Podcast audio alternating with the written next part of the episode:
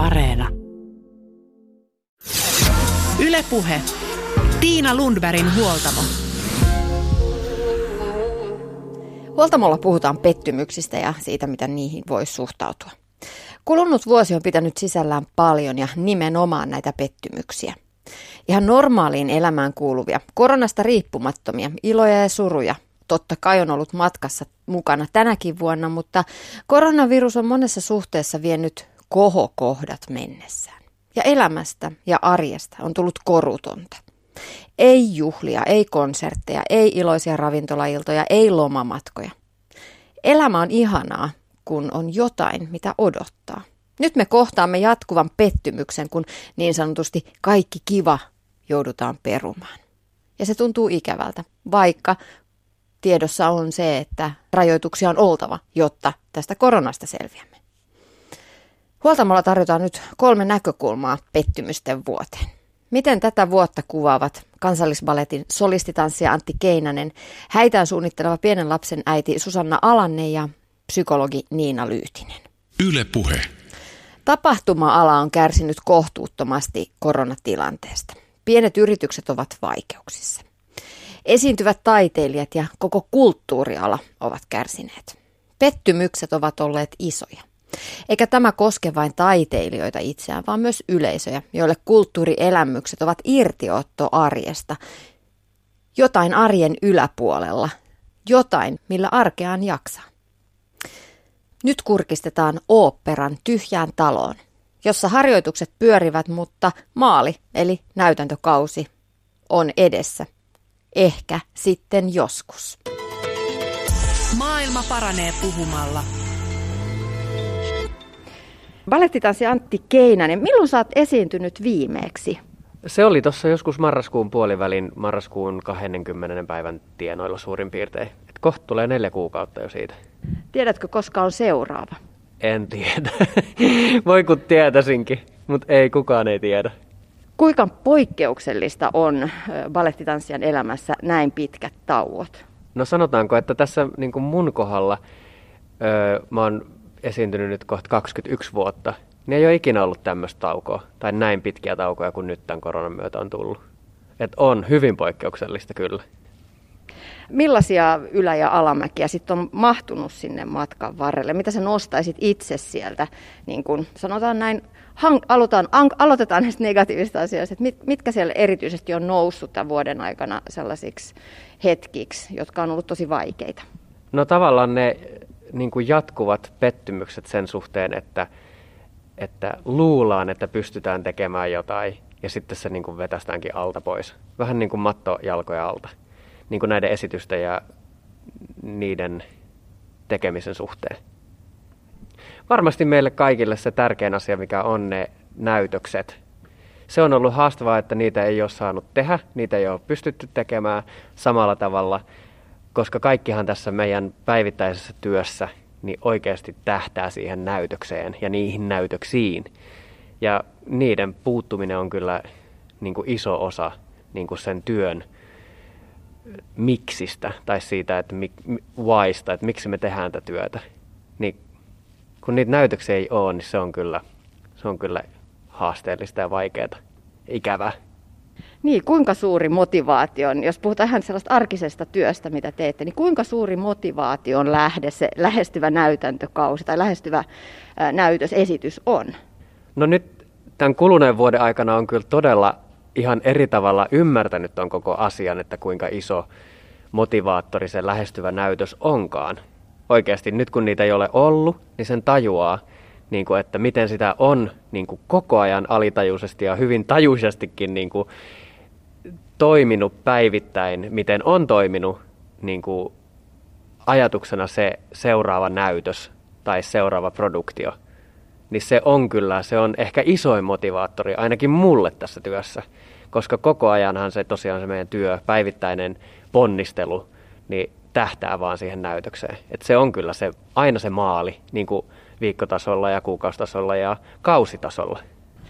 Kuinka vaikeaa sitten on ollut pitää sitä motivaatiota yllä tämän vuoden aikana, kun on menty ylä- ja alamäkiä. Välillä on päässyt esiintymään, on tehty produktioita, mutta välillä sitten taas vedetty mattoa alta. Ja tälläkin hetkellä eletään siis siinä tilanteessa, että ei tiedä milloin, seura- milloin, milloin näytännöt alkavat.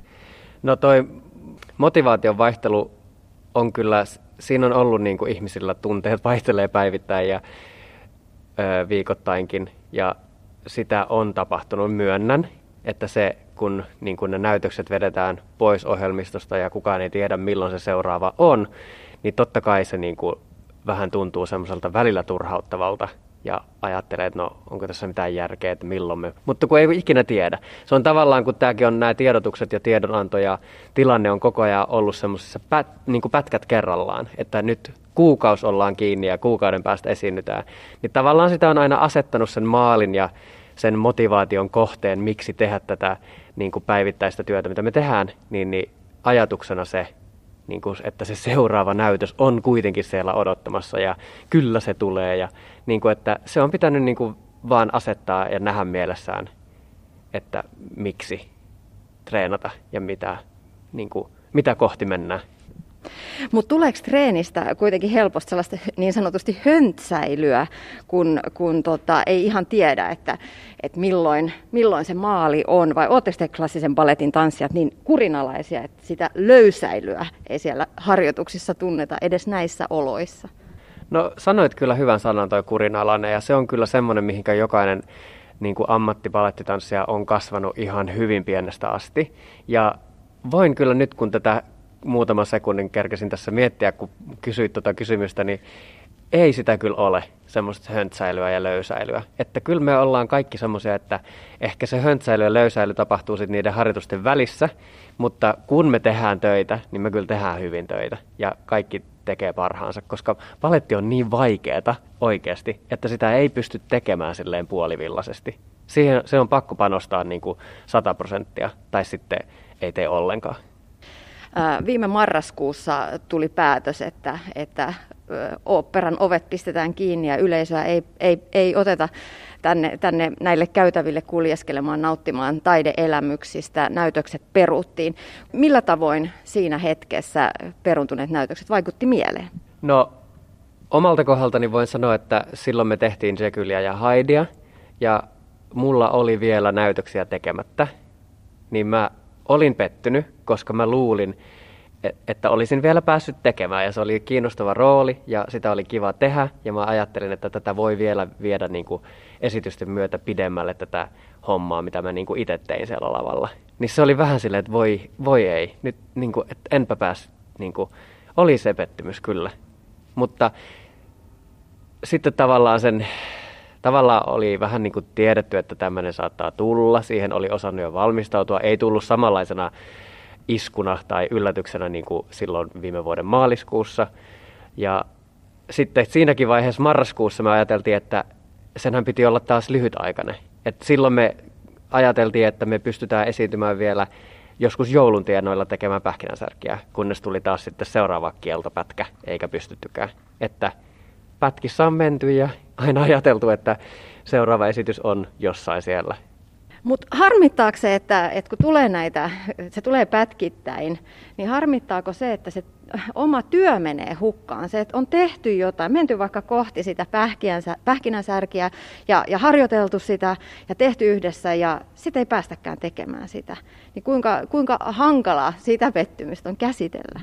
No aina se on, niin kuin, totta kai se harmittaa, koska niin kuin sanoin, niin kaikki meidän työssä tähtää siihen, että me päästään esittämään ja saadaan esittää ja jokainen tekee sitä omaa yksilötason työtään, treenaamista ja askelten opettelua.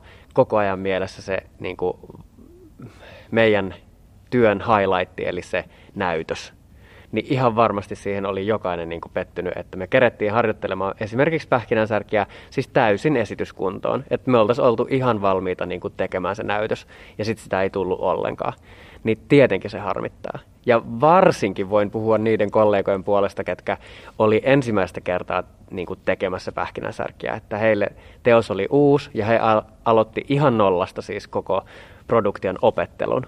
Ja sitten kun sitä ei tule, niin totta kai niin kuin erityisesti he, heidän puolestaan niin kuin tuntuu tosi pahalta. Niin, kuinka paljon te olette puhuneet täällä, täällä operalla sitten ähm, kollegoiden kanssa näistä vaikeista tunteista ja pettymyksen tunteista ja kuinka paljon on nähty jopa kyyneleitä? Öö, varmasti on puhuttu. Ei ehkä silleen, me ollaan kuitenkin suhteellisen iso porukka, että, ja nythän me ei tietenkään voida edes ikinä olla yhdessä kaikki kerralla, niin kuin missään paitsi Teams-kokouksissa ja Zoomissa ja näin. Mutta totta kai jokainen on käsitellyt niin kuin oman pukuhuoneporukan kanssa, siis pienessä porukassa näitä, ja sitten työkaverit on myös hyvin paljon ystäviä vapaa-ajalla, niin siellä on varmasti puitu yksilötasolla, ja kyllä mä niin kuin tiedän, että on tuolla kyyneleitäkin vuodatettu, siis niin kuin monien eri pettymysten takia, niin kuin mitkä liittyy tähän koko koronavuoteen. Ja tota, se on, se on niin kuin kaikessa tässä kurjuudessa tavallaan, mitä tämä vuosi on tässä meidän toiminnassa aiheuttanut, niin se kuitenkin täytyy positiivisena asiana sanoa, että se niin kuin oman porukan niin kuin esimerkiksi tuolla meidän osastolla ja mun mielestä koko talossa niin paljon kuin käsitystä on nyt niin kuin omasta näkökulmasta katsottuna, niin tota, henki on pysynyt kuitenkin hyvänä. Niin kuin semmoinen niin kuin team spiritti tavallaan, että on hyvin kannustava ja semmoinen, niin kuin, että yhdessä kuitenkin tässä tilanteessa, kaikki on tässä samassa tilanteessa, niin se on ollut kuitenkin tosi kiva Niin, ja toisaalta sitten, jos, jos lähtee hakemaan myös, myös positiivisiakin puolia, niin tässähän on voinut olla aikaa kuntouttaa esimerkiksi vammoja ja, ja ottaa ehkä vähän iisimmin, koska kyllähän valettitanssijan elämä on aika raskasta ja fyysisestikin rankkaa, varsinkin jos ää, esiintymisvuosia ikää on jo enemmän, niin, niin ehkä tässä on myös sit pystynyt kuntouttamaan itseään, vai onko, onko sulla tällaisia kokemuksia? No jos tästä asiasta niin kuin oikeasti etsitään niitä positiivisia puolia, niin mä tiedän tälleen 40 plus ö, tanssijana, niin se, ne näytösten jälkeiset päivät on oikeasti tosi rankkoja, koska se näytös on aina niin kuin tosi kova suoritus. Ja sitten sen jälkeen nukkumaan meneminen menee tosi myöhäiseksi. Ja sitten sitä unta ei saa tarpeeksi. Ja muutenkin niin kuin se palautuminen jää niin kuin vähän tyngäksi. Ja sitten seuraavana aamuna kuitenkin pitää tulla niin kuin töihin ja aloittaa taas treenipäivä. Niin, niin se, että nyt kun niitä näytöksiä ei ole ollut, niin niitä näytöksen jälkeisiä aamuja ja niitä tuntemuksia ei myöskään ole ollut. Niin, niin sen takia niin kuin perustreeni on ollut mielekkäämpää niin kuin oman fysiikan osalta. Kroppa on niin kuin, toiminut paremmin kuin niitä näytöksiä, mitkä on sitä parhautta tässä työssä, niin niitä ei ole nyt ollut, niin sitten ei ole joutunut ihan niin koville. Toinen, toinen sitten huolenaihe on nuoret tanssijat. Ehkä he, joilla on kasvuvuodet menossa, on itse seurannut nuoria klassisen musiikin soittajia. Siellä nimenomaan se konserttien, esiintymisten puuttuminen vaikuttaa motivaatioon ja, ja, ja ja vie sitä niin kuin, harjoittelun intoa pois ja saattaa osua niin kuin, aika rajuihin kehitysvuosiin tämä, tämä tota, tilanne. Mitä sä itse ajattelet sitten nuorten tanssijoiden tilanteesta? Kyllä, tämä on niin kuin siinäkin mielessä ikävä tilanne, että tosi monet, monet varsinkin palettitanssijat, niin lähtee sitten, jos ei kansallispalettiin työllisty, niin sitten hakemaan töitä ulkomailta. Ja siellä on hyvin paljon nyt niin kuin koko vuoden ajan ollut taloja kokonaan kiinni tai työllisyystilanne on koronan myötä ollut tosi tosi huono, niin sitten se on oikeasti niin kuin hyvin, hyvin vaikeaa saada niin kuin töitä mistään. Sitten esimerkiksi niin kuin nuorena juuri alkavana palettitanssijana. Niin kyllä, se on tosi harmillinen tilanne. Ja myös se, että jos on siinä siinä vaiheessa niissä kasvuvuosissa, niin vuosi huonoa harjoittelua jonkun Zoomin välityksellä, niin se voi myös vaikuttaa siinä kohdassa näihin nuoriin, nuoriin balettitanssijoihin, ehkä tiputtaa pois siltä polulta. Kyllä, siis baletti on tosi vaikea taitolaji ja jota pitää pitää yllä koko ajan. Ja se vaatii tilaa ympärilleen ja se nimimerkillä kokemusta on viime keväänä, kun oltiin sulussa, niin tota, kotona palettia treenanneena tiedän, että se on liki melkein mahdotonta. Et tajusin siinä, että kuinka paljon paletti tarvitsee tilaa ympärilleen ja oikeanlaisen lattiankin, että pystyy niin kuin treenaamaan kunnolla ja pitämään sitä taitoa yllä. Niin se ei kyllä kotiolosuhteissa ja Zoomin välityksellä oikein onnistu. Niin, millaisia kokemuksia sulla itselläsi, Antti Keinänen, on, on Zoom-harjoituksista? Kuinka paljon te nyt tällä hetkellä harjoittelette etänä? No, joitain uusia teoksia on niin kuin osittain niin kuin lähetty harjoittelemaan karanteenia ja muiden koronasäännösten vuoksi niin kuin aluksi Zoomilla. Ollaan onneksi aina sitten prosessissa päästy niin, niin kuin pois siitä Zoomista, että se ei ole ollut koko prosessin kattava harjoitusmuoto. Mutta tota, ö, ollaan harjoiteltu Zoomin välityksellä ja se on kyllä siis uusien askeleiden opettelu on haastavaa ihan myös live-tilanteessa, että jos koreografi tai harjoittaja on fyysisesti läsnä siinä sun edessä ja näyttämässä niitä askeleita, niin se ei ole helppoa, mutta Zoomin välityksellä se, ei ole, se on vieläkin vaikeampaa ja sitten välillä oikeasti netti pätkii, kuva jäätyy, ääni katoaa suuntaan tai toiseen, että me ei kuulla häntä tai hän ei kuule meitä. Ja sitten just kun hän niin kun näyttää jonkun sarjan tai liik- liikesarjan, niin sitten se kuva taas jäätyikin väärällä hetkellä ja taas missattiin. Ja se on äärimmäisen hidasta ja siinä meinaa kyllä tulla niitä turhautumisen tunteita. Mutta onneksi niitä ei ole ihan hirveästi jouduttu kuitenkaan tekemään. Millainen maskipakko teillä on täällä baletissa? No sekin on kyllä vaihdellut tämän niin kuin vuoden aikana, että mehän ollaan niin kuin just menty pienryhmiin niin paljon kuin se on mahdollista ja tota, pidetty välimatkaa niin paljon kuin se on mahdollista. Ja sitten tietenkin niin kuin tämän koronan myötä tämä tilanne on elänyt ja muuttunut. Mutta tällä hetkellä esimerkiksi nyt on menty jo useampi kuukausi, monta kuukautta, siis varmaan sieltä marraskuusta asti, silleen, että oikeastaan 100 prosenttia kyllä kaikki käyttää maskia koko ajan, niin kuin koko työpäivän ajan.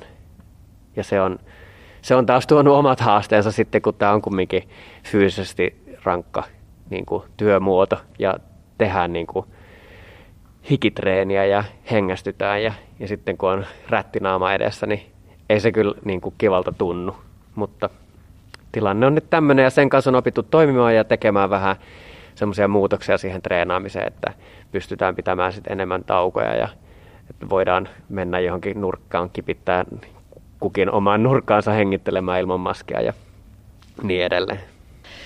Antti Keinänen, nyt missä vaiheessa harjoituskautta olette nyt menossa tässä maaliskuun loppupuolella, maaliskuun puolen välin tiimoilla? Mikä on seuraava tavoite?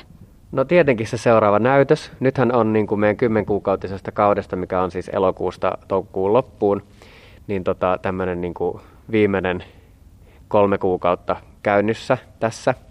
Ja tietenkin me toivotaan, että tässä päästäisiin vielä tota, esiintymään oikeasti live-yleisölle, mutta ei pysty sanomaan. Tässä mennään niin kuin tiedotusten varassa ja päivä kerrallaan ja ei, ei voi tietää. Mutta sit, siihen me tähdätään. Ylepuhe. Tiina Lundbergin huoltamo. Näin kertoi kansallisbaletin solistitanssija Antti Keinänen, jolta jäi muun työryhmän tapaan kesken viime syksynä Jekyll ja Hyde. Antti tavataan vielä tämän jakson lopussa. Kuten alussa totesin, koko tapahtuma-ala on vaikeuksissa rajoitusten takia. Isot stadion konsertit on peruttuja, mutta vaikutuksia on myös pienemmässä mittakaavassa. Hääbisnes on kasvanut viime vuosikymmeninä ja nyt sekin alkaa olla vaikeuksissa. Vaikeuksissa ovat myös häitään suunnittelevat parit. Milloin uskaltaa juhlia järjestää? Kuinka monta vierasta ja entä ne turvavälit? Seuraavaksi otetaan yhteys Susanna Alanteen kanssa. Hänen arkensa muuttui viime keväänä, kun hoitovapaalta pääsi palaamaan takaisin töihin, mutta etätyö pisti elämän myllerrykseen ja hartaasti odotetut häätkin jouduttiin siirtämään. Millainen on ollut kulunut vuosi? Yle puhe. Se on ollut tosi iso odottamista. Me tosiaan ollaan nyt toistamiseen peruttu häät ensimmäiset häät piti olla 2020 ja sitten 2021 ja nyt saatiin sitten siirrot ensi vuodelle. ensin ajateltiin, että tämä on puolessa vuodessa ohi, ehkä, ehkä natsaa puolen vuoden päästä, vuoden päästä. Nyt mä oon vähän skeptinen, että natsaako edes kesällä 2022. Ja ennen kaikkea, että saako pidettyä sellaisia juhlia kuin oli ajatellut. No mikä oli, jos palataan sinne vuoden takaiseen maailmaan, niin mikä oli silloin eka ajatus, kun, kun koronatilanne pahentui? Kaikessa yksinkertaisuudessa, että ei tämä ole totta. Ja tähän omalla kohdalla liittyy myös kaanon, että mulla on mennyt muutkin tärkeät juhlat, nimiäiset maisterijuhlat vähän penkialle. Niin tämä tuntuu ihan, että nyt mikään ei pysäytä häitä. Ja sitten tuli tämmöinen maailmanluokan pandemia, mikä tuntuu aivan absurdilta. No miksi te teitte sitten viime kesänä sen, tai viime vuonna sen siirtopäätöksen? Kesäkohtihan silloin, silloin vähän tilanne helpottui ja, ja tiedän, että joitain häitä saatiin jopa pidettyä sitten viime kesänäkin. Joo, niin itse asiassa viime kesänä on pidetty tosi paljon häitä, mutta meidän kohdalla tämä siirtopäätös tuli jo maaliskuussa aika varhain, kun me tajuttiin, että silloin oli niin tiukat rajoitukset, että me ei voitu edistää meidän hääsuunnittelua millään tavalla. Me ei voitu käydä hääpaikassa ottamassa edes mittoja tai piti säätää sitä, että pääseekö pukua sovittamaan. Kaikki mietin, että mistä saa pelkästään jotain tarjoiluja, niin, se kaikki oli aivan seis koko kevään. Ja me ajateltiin, että me ei ehitä esimerkiksi kesäkuun alussa järjestää tätä kaikkea, että juhlat olisi pystyssä kesäkuun lopussa. No sitten siirsitte häät vuoden päähän ja nyt tässä maaliskuussa niin olette samassa tilanteessa, eli kesäkuun häitä olette nyt siirtämässä sitten taas eteenpäin. Millaiset ajatukset on nyt risteillyt mielessä? Mm, ehkä tämä ei toisella perumiskerralla tunnu niin häijyltä. On ehkä ollut odotus, että jotain hankaluuksia on vielä edessä. Ja tota, um, tämä on tämmöinen déjà vu-kokemus, koska nyt taas maaliskuun hollilla, niin pakko pistää jotenkin jarrua ja peruutella, koska tota, pääkaupunkiseudulla niin isojen juhlien järjestäminen ei tunnu realistiselta idealta. No, sä oot seurannut aktiivisesti myös keskustelua esimerkiksi tuolla Facebookin hääryhmissä. Millaista keskustelua siellä on käyty ja kuinka pettyneessä sävyssä? Siellä, siellä tota, jossain vaiheessa alkoi olla enemmän korona-uutisia kuin mitään, mitään fiilistelytekstiä tai, tai vinkkejä cateringista tai muusta.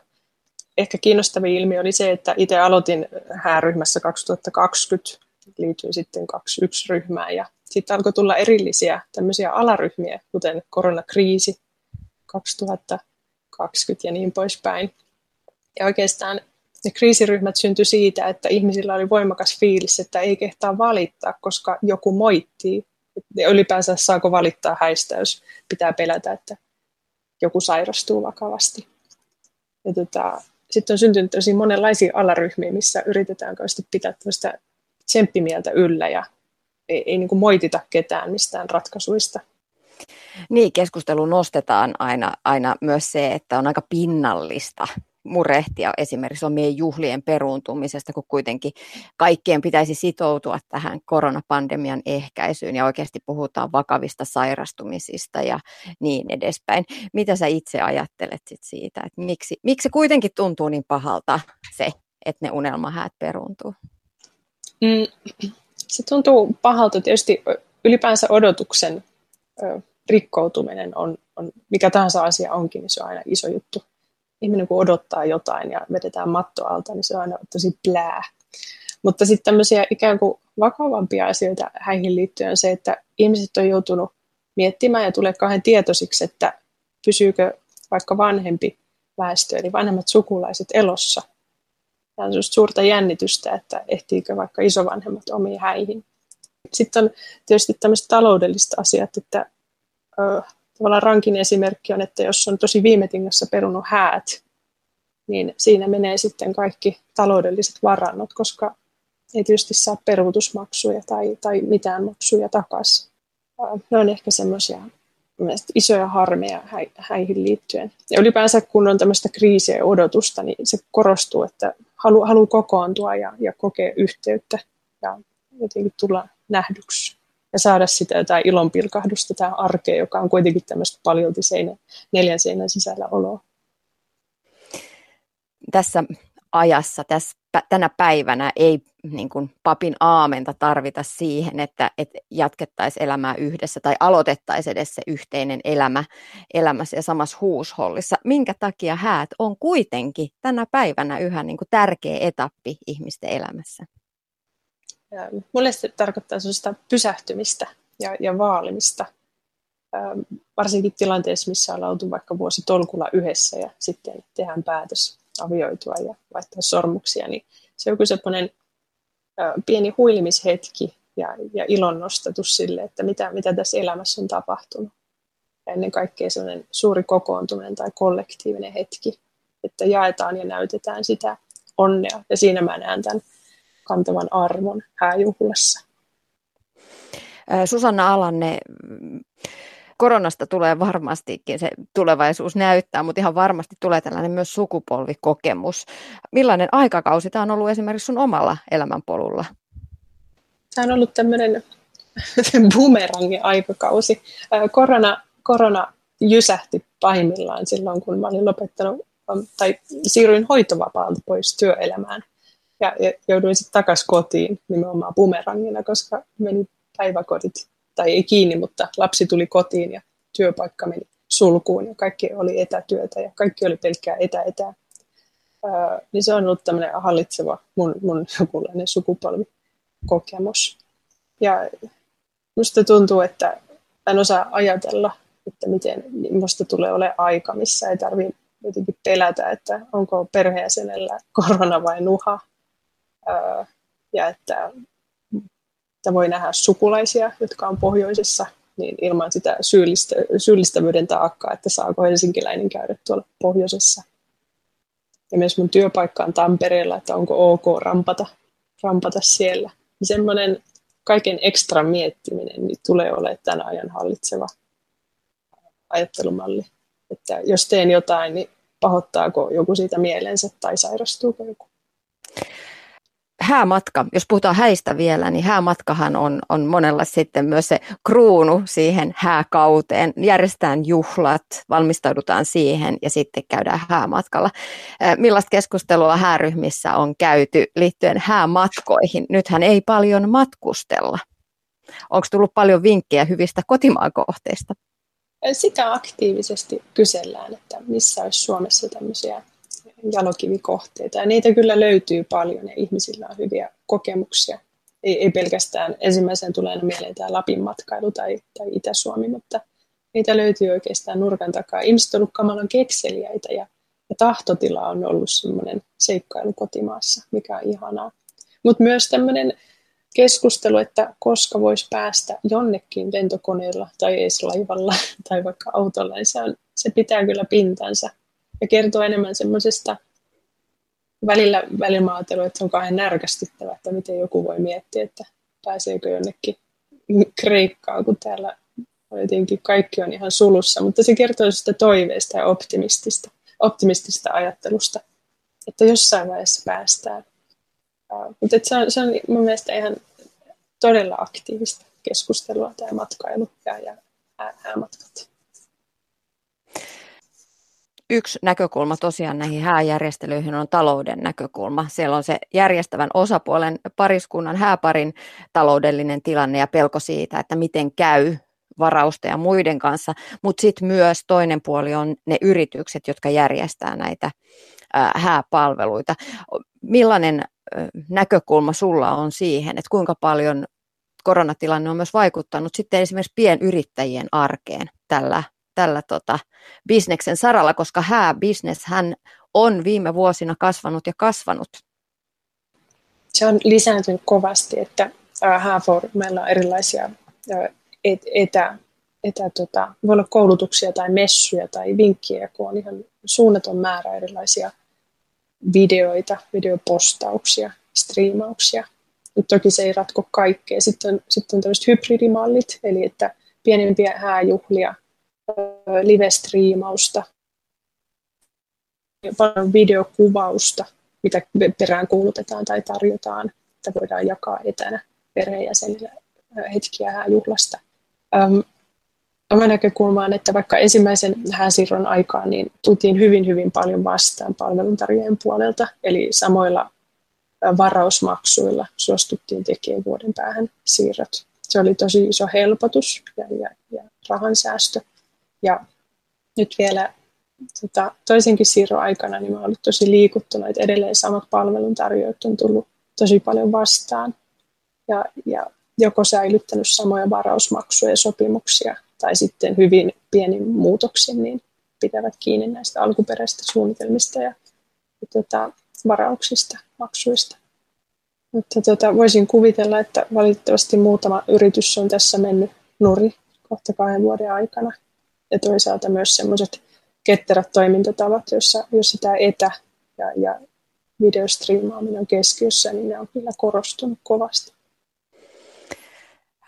Susanna Alanne, teillä häät siirtyy nyt jälleen vuodella eteenpäin. Mikä on uusi hääpäivä? Se on 9. heinäkuuta 2022.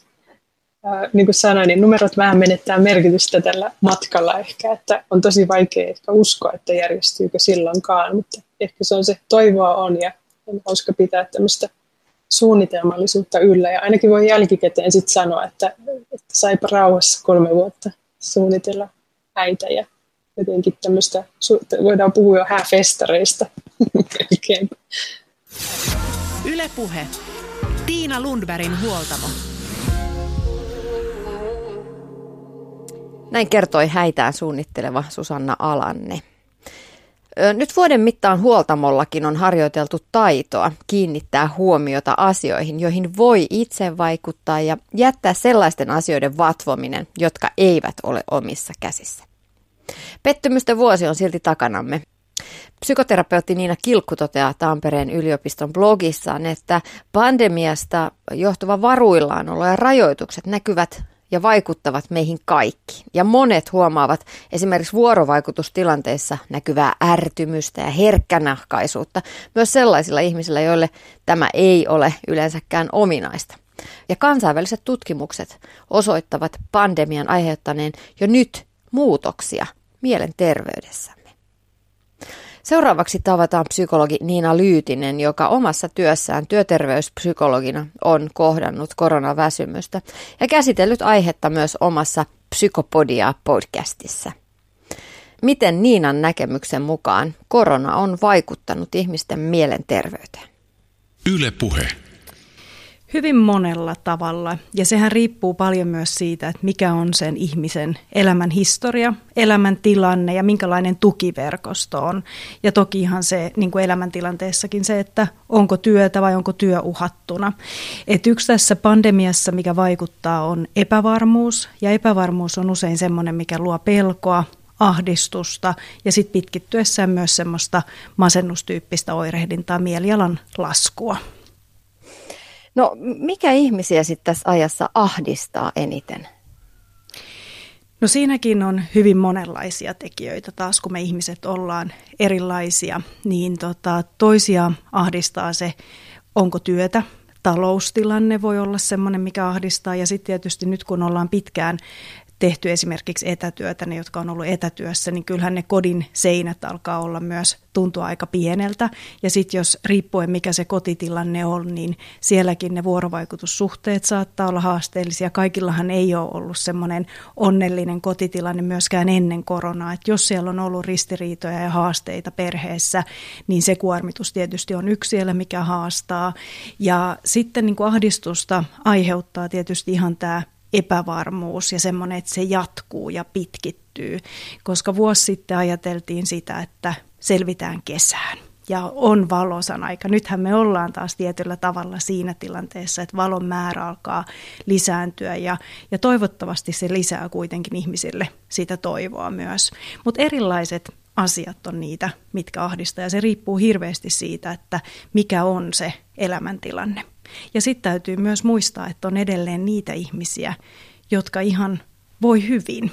Eli että, että on pärjännyt tässä koronatilanteessa sillä tavalla, että voi kokea, että edelleen nauttii siitä, että saa tehdä etätöitä, nauttii siitä, että on enemmän aikaa perheelle ja läheisille, että, että myös tätä puolta on näkyvissä. No mutta pettymys on varmasti aika monella meistä se sana, joka värittää tätä vuotta.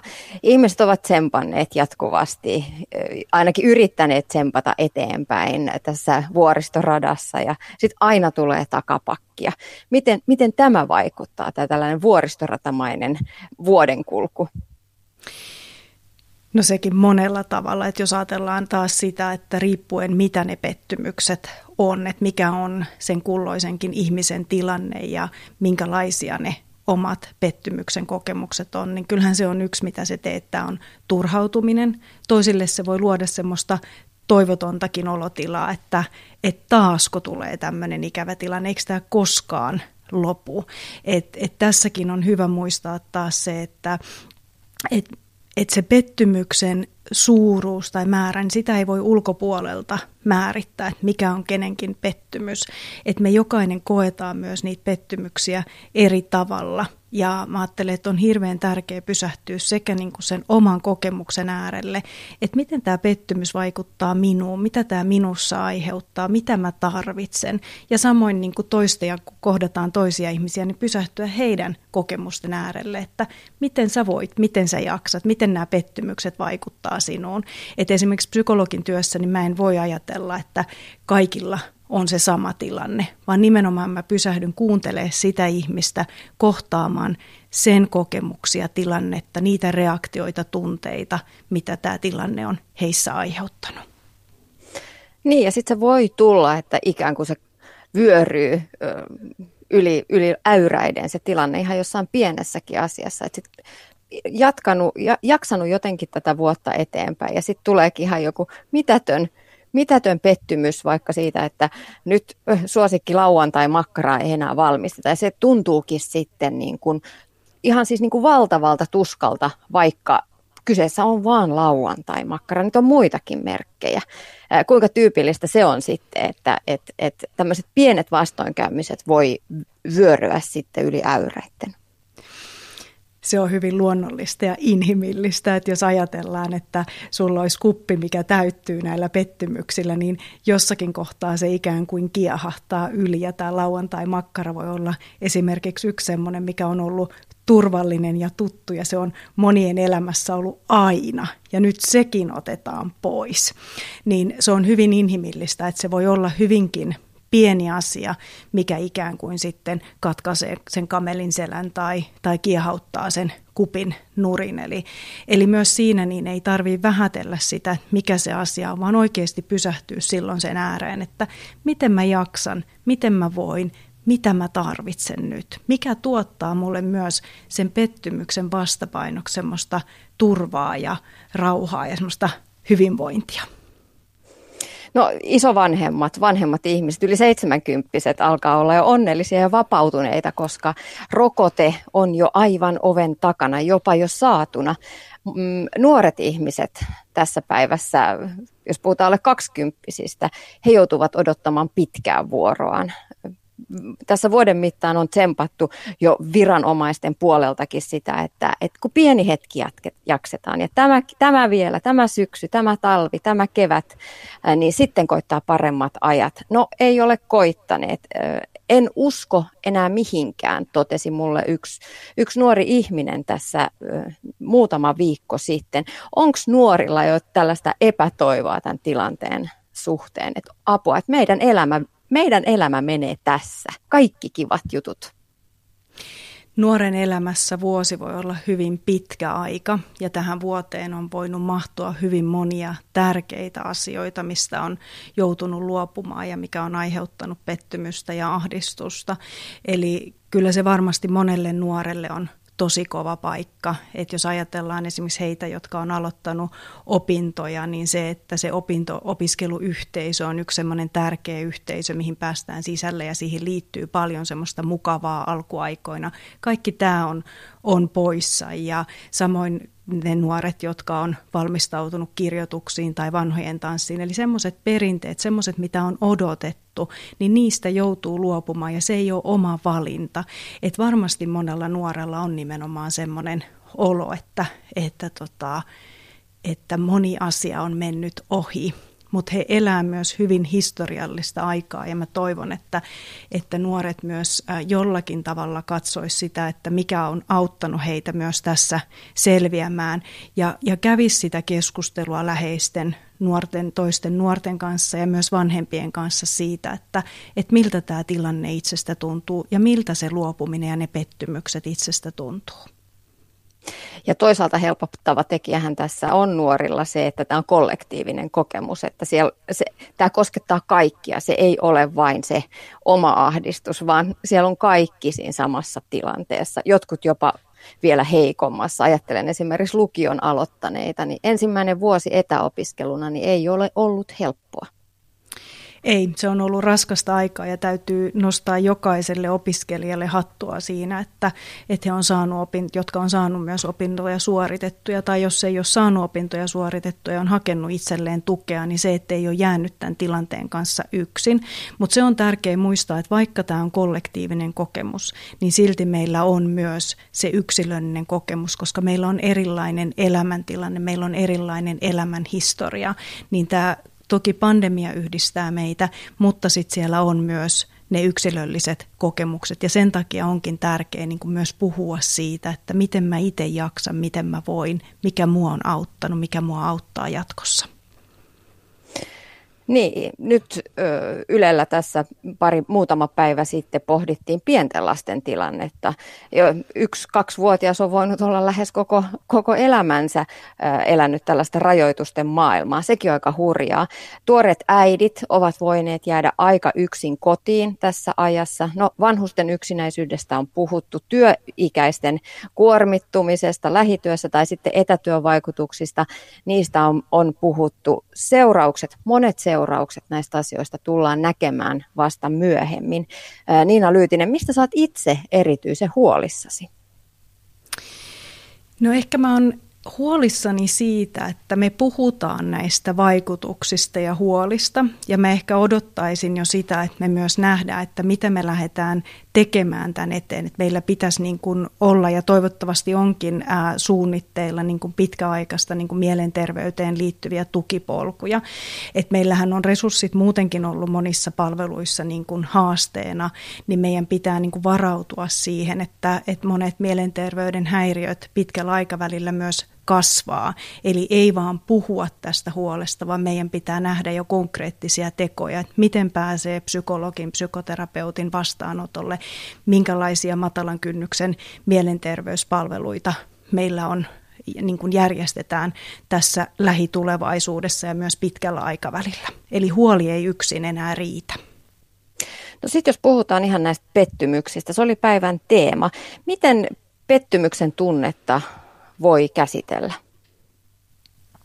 Ensinnäkin on tärkeää toki pysähtyä sen tunteen äärelle ja siihen, että mitä tämä minussa itsessäni herättää, minkälaisia reaktioita ja mihin mä oon pettynyt, mistä mä oon joutunut luopumaan, mitä mä oon menettänyt.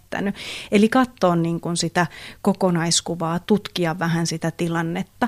Mutta sitten niin kuin tässä on aikaisemminkin maininnut, niin se on musta niin kuin aina tärkeää myös pysähtyä siihen, että kun me katsotaan tätä vuotta taaksepäin, että mitkä on ne tekijät, mitkä on auttanut selviämään tämän vuoden, minkälaisia keinoja mulla on käytössä, minkälaista apua mä oon käyttänyt, kenen kanssa mä oon jutellut, mitä mä oon tehnyt, mitkä on ne apukeinot ollut siinä, niin myös sen peilaaminen, että huomataan myös niitä asioita, mitkä on auttanut, että ei pelkästään pysähdytä niin kuin niiden pettymysten äärelle. Se on tosi tärkeä pysähtyä sen äärelle, kohdata se, mutta huomata myös ne asiat, mitkä on auttanut. Ja ehkä myös vähän pohtia sitten sitä niin kuin tulevaa, että välillä voi ajatella myös sitä ja somessa näkyykin jonkun verran niin kuin ihan keskustelua siitä, että mitä teet, kun tämä tilanne on ohi, kun ollaan siinä uudessa normaalissa, niin myös semmoinen tulevaisuudesta haaveilu ja siihen pysähtyminen, että miltä se mun opiskeluelämä esimerkiksi näyttää sitten, kun ei ole näitä rajoitustoimenpiteitä, minkälaista työtä mä haluan tehdä, millä tavalla mä haluan olla vuorovaikutuksessa, ketä mä tapaan. Eli vähän myös semmoista tulevaisuudesta haaveilua ja unelmointia. Niin, sitä ehkä harrastettiin nimenomaan viime, viime vuonna, mutta nyt monella alkaa olla jo kuppi nurin siinä suhteessa, kun tuntuu, että tämä vaan kestää ja kestää. Sitten jos puhutaan näistä lapsista ja nuorista, jotka jo tuossa äsken mainittiin, siellä on monia nuoria lapsia, kenellä on tärkeitä tällaisia omia kohokohtia peruuntunut. On synttärijuhlat peruttu, peruttu, no jos ei nyt joulu, niin ainakin ainakaan isovanhemmat eivät ihan hirveän lähelle saaneet tulla. On pelikausia peruttu, konsertteja, tasokokeita, esityksiä, kilpailuja, sellaisia asioita, jotka on niin kuin niille lapsille aika merkityksiä, näille nuorille tosi tärkeitä myös motivaattoreita sellaisessa harrastuksessa ja muussa, muussa elämässä. Miten heidän kanssaan voi käsitellä ja auttaa sitten heitä niin kuin löytämään se oma tapansa, koska elämähän tuo jatko, jatkossakin niitä pettymyksiä. Et sinänsähän me, tämä on ihan hyvä taito oppia, vaikka nyt. No ihan tärkein asia on se, että me pysähdytään sen lapsen ja nuoren kokemuksen äärelle. Eli pysähdytään kuuntelemaan ja kohtaamaan. Eli se, että me ei oleteta, että onko se pieni vai iso pettymys. Että me ei arvoteta sitä. Että juurikin niin kuin sä sanoit, että jollakin joulu oli peruttu. Se voi nimenomaan tuntua siltä, vaikka joulu on järjestetty eri tavalla, että se joulu on peruttu tai, tai joku muu semmoinen itselleen tärkeä asia. Niin nimenomaan, että me pysähdytään sen sen lapsen ja nuoren kokemuksen äärelle. Pysähdytään kuuntelemaan, kuullaan ja ei arvoteta, ei tulkita, vaan nimenomaan se tärkein lahja, mikä me voidaan antaa, on se läsnäolo, kuunteleminen. Tässähän meillä on esimerkiksi yksi semmoinen hyvä Suomessa kehitetty menetelmä kuin saduttaminen, eli pyydetään vaikka sitä lasta tai nuorta kertomaan se oma tarina. Ja siinähän me pysähdytään kuuntelemaan ja kirjoittamaan sitä tarinaa. Me ei puututa siihen tarinan kulkuun, me ei korjata sitä. Niin tämä on esimerkiksi yksi erittäin hyvä keino pysähtyä sen tarinan äärelle, sen kokemuksen, pettymyksen äärelle. Resilienssi on sana, joka tarkoittaa tällaista ponnahduskykyä pettymyksen tai jopa ihan kauheiden elämäntapahtumien jälkeen. Tämä resilienssitermi on noussut tänä vuonna niin kuin ison laajan yleisön tietoisuuteen, koska resilienssiä ja ponnahdusta on varmaankin tarvittu. Miten sä selität resilienssin? No kyllähän resilienssi on juuri semmoista kykyä sopeutua muutokseen, joustaa siinä muutoksessa, mutta mä näen siinä psykologisesti myös semmoisen tärkeän osan, että siitä muutoksesta myös voidaan oppia oppia. Et silloin kun me annetaan itsellemme lupa pysähtyä myös siihen, niihin tunteisiin ja kokemuksiin, mitä se muutos meissä aiheuttaa, niin me, se mahdollistaa usein myös semmoisen oppimisen ja kehittymisen. Ja on, resilienssissä on tosi tärkeää muistaa se, että se ei tarkoita sitä, etteikö ne ikävät tilanteet tai muutokset aiheuta meissä reaktioita ja tunteita. Eli se nimenomaan saa aiheuttaa erilaisia tunteita ja se on tervettä ja inhimillistä, että näin tapahtuu. Että jonkun verran mä huomaan niin kuin organisaatiopuolella, että saatetaan työelämässä puhua siitä, että, että tavallaan vähän nähdään, että ne on hyviä ja resilienttejä työntekijöitä, jotka ei reagoi. Ei nimenomaan siihen kuuluu myös se, että kyllähän muutokset herättää meissä erilaisia tunteita. Mutta se on semmoista palautumis- ja sopeutumiskykyä. Ja mä ajattelen, että tällä hetkellä jokainen meistä varmasti löytää itsessämme resilienssiä, että, että jos ajatellaan, että me on tässä vuosi oltu tämän pandemian äärellä, niin voi peilata sitä, että miten mä oon joustanut, miten mä oon sopeutunut tässä muutostilanteessa, niin varmasti löydät itsestäsi resilienttiyttä tämän vuoden aikana, tämän koronavuoden aikana, nyt suurin piirtein vuosi ollaan menty enemmän tai vähemmän rajoitusten ja pelkojen ja uhkien, uhkien äh, siivittämänä. Äh, ihmisten psyykkisistä voimavaroista on alettu puhua entistä enemmän siitä, että miten me voimme mieleltämme, mi- miten, miten me voidaan auttaa itseämme tämmöisissä hankalissa tilanteissa, hankalassa elämäntilanteessa. Se on myös hyvä asia, että pohditaan ja puhutaan siitä, että psyykkisillä voimavaroilla on iso, iso merkitys meidän ihmisten elämässä. Korona on tuonut siinä mielessä myös jotain hyvääkin. Kyllä on ja, ja tämä on minusta niinku semmoinen tosi tärkeä teema myös ymmärtää ja nähdä, että ihmisellähän on valtava kyky selviytyä. Ja, ja nytkin, jos taas jos jokainen peilaa vähän sinne taaksepäin, että mikä itseään on auttanut selviytymään, niin varmasti löytää niin kuin sitä itsessäänkin semmoista psyykkistä sitkeyttä ja niitä selviytymistä tukevia tukevia keinoja, mutta nekään ei usein tule automaattisesti niin, että me huomataan ne, että, että mikä mua on auttanut jaksamaan. Me huomataan enemmän ja helpommin sitä ikävää olotilaa, että se ikään kuin ottaa vallan ja unohtuu ne meidän omat kyvyt, mitä siellä myös on olemassa. Ja tärkeähän on myös muistaa se, että, että, että psyykkinen selviytyminen ei tarkoita sitä, että aina tarvitsee selvitä yksin, että myös on lupa ja kannattaakin jakaa sitä kokemusta ja tarvittaessa pyytää apua. Mitä ajattelet, psykologi Niina Lyytinen, vuosi eletty korona-aikaa, miten tästä eteenpäin? Jollakin tavalla mä haluaisin kannustaa ihmisiä siihen, että me on selvitty tässä vuosi. Me tullaan selviämään tästä, mutta se ei tarkoita sitä, että tosiaan tarvii olla yksin niiden omien tunteiden ja reaktioiden kanssa. Että jos huomaa, että, että alkaa olla semmoista ahdistusta tai muuta epämukavaa tunnetta, mikä tuntuu, että se alkaa vaikuttaa siihen omaan toimintakykyyn tai alkaa olla huoli siitä omasta mielenterveydestä, niin ottaa esimerkiksi yhteyttä kriisipuhelimeen tai, tai omaan työterveyshuoltoon tai terveyskeskukseen ja myös toki muistaa se, että, että myös se oma lähipiiri on sellainen, että ei jää niiden omien tunteiden ja ajatusten kanssa yksin. Että on huomannut, että moni, moni niin kuin sellainen ihminen, joka ei yleensä hirveästi jaa vaikka niistä omista kokemuksista. Ja sitten kun rupeaa puhumaan siitä, että hei, että tämä kuormittaa mua, niin sitten kun siihen saa semmoista vertaistukea ja, ja ymmärrystä ja toinen kuuntelee ja kohtaa, niin se voi olla jo hyvin helpottava hetki, ettei jää yksin niiden omien reaktioiden ja tunteiden kanssa. Ja koronahan on ollut meille monille hyvin yksinäistä aikaa. Niin soitetaan niille läheisille, soitetaan ystäville, soitetaan sille vanhukselle tai nuorelle. Ja nuorten kanssa kannattaa myös muistaa se, että meillähän on tässä myös ikäpolvien välillä eroa, että vanhukset saattaa tykätä puhelusta, ja nuoret tykkää enemmän tekstata. Eli käytetään niitä viestintävälineitä, mikä kullekin ikäryhmälle sopii.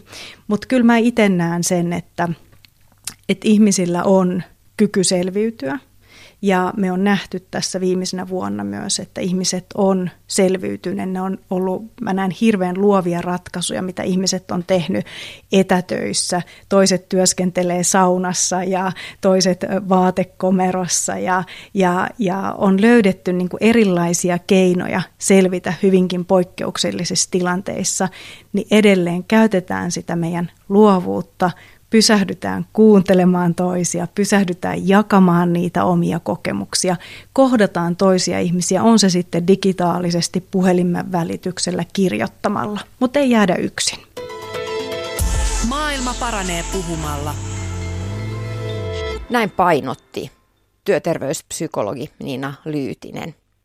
Palataan lopuksi vielä Töölönlahden rannalle kansallisbaletin tanssija Antti Keinäsen juttu sillä. Kulunut vuosi on ollut taiteilijalle raskas. Miten hän pitää huolta omasta psyykkisestä jaksamisestaan? Millä murehtimisen saa kuriin? Yle puhe. Niin, sä oot Antti Keinänen yli 40-vuotias tanssija jo ja siinä noin 45-vuotiaana balletista päästään tai joudutaan eläkkeelle. Mitä sä ajattelet tämän ajan vaikuttavan niin kuin omalla kohdalla? Siis kuinka paljon se huolestuttaa, että viimeiset vuodet ikään kuin menossa ja, ja, ja tämmöisessä tilanteessa ollaan? No kyllä nyt sanon, että mä oon kyllä sen verran positiivinen, että mä uskon, että tämä ei kestä niin kauan kuin mun loppuu tämä korona. Että mä todella toivon, että tässä ei mene kovin kauan. Pidä, to, toivossa on hyvä elää. Mutta totta kai se vaikuttaa ja niin kuin just se, että mäkin olen aina tehnyt tätä työtä niin kuin niitä esityksiä varten ja mä tykkään siitä esiintymisestä ja mä elän sille esiintymiselle ja se esityksen ja näyt, näytöksen ja näyttämön ja näyttämällä olon lumo ja taika ja niin kuin se mieletön fiilis, mikä siitä tulee, niin kuin kun ylittää itsensä yleisö edessä, niin sitä ei niin kuin voita mikään. Ja se, niin kuin, kyllähän mä toivon todella, että siihen niin kuin vielä päästäisiin.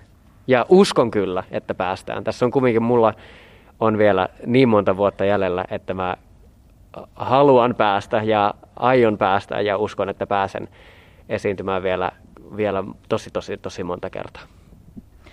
No nyt kun on eletty näitä hankalia aikoja tässä nyt vuoden verran ja pettymyksiä tielle tullut, on menty aikamoista vuoristorataa, ihan kuin tuolla Töölönlahden takana siintävässä Linnanmäen vuoristoradassa, niin, niin, niin mistä sä itse ammennat voimaa tällaisissa vaikeissa tilanteissa?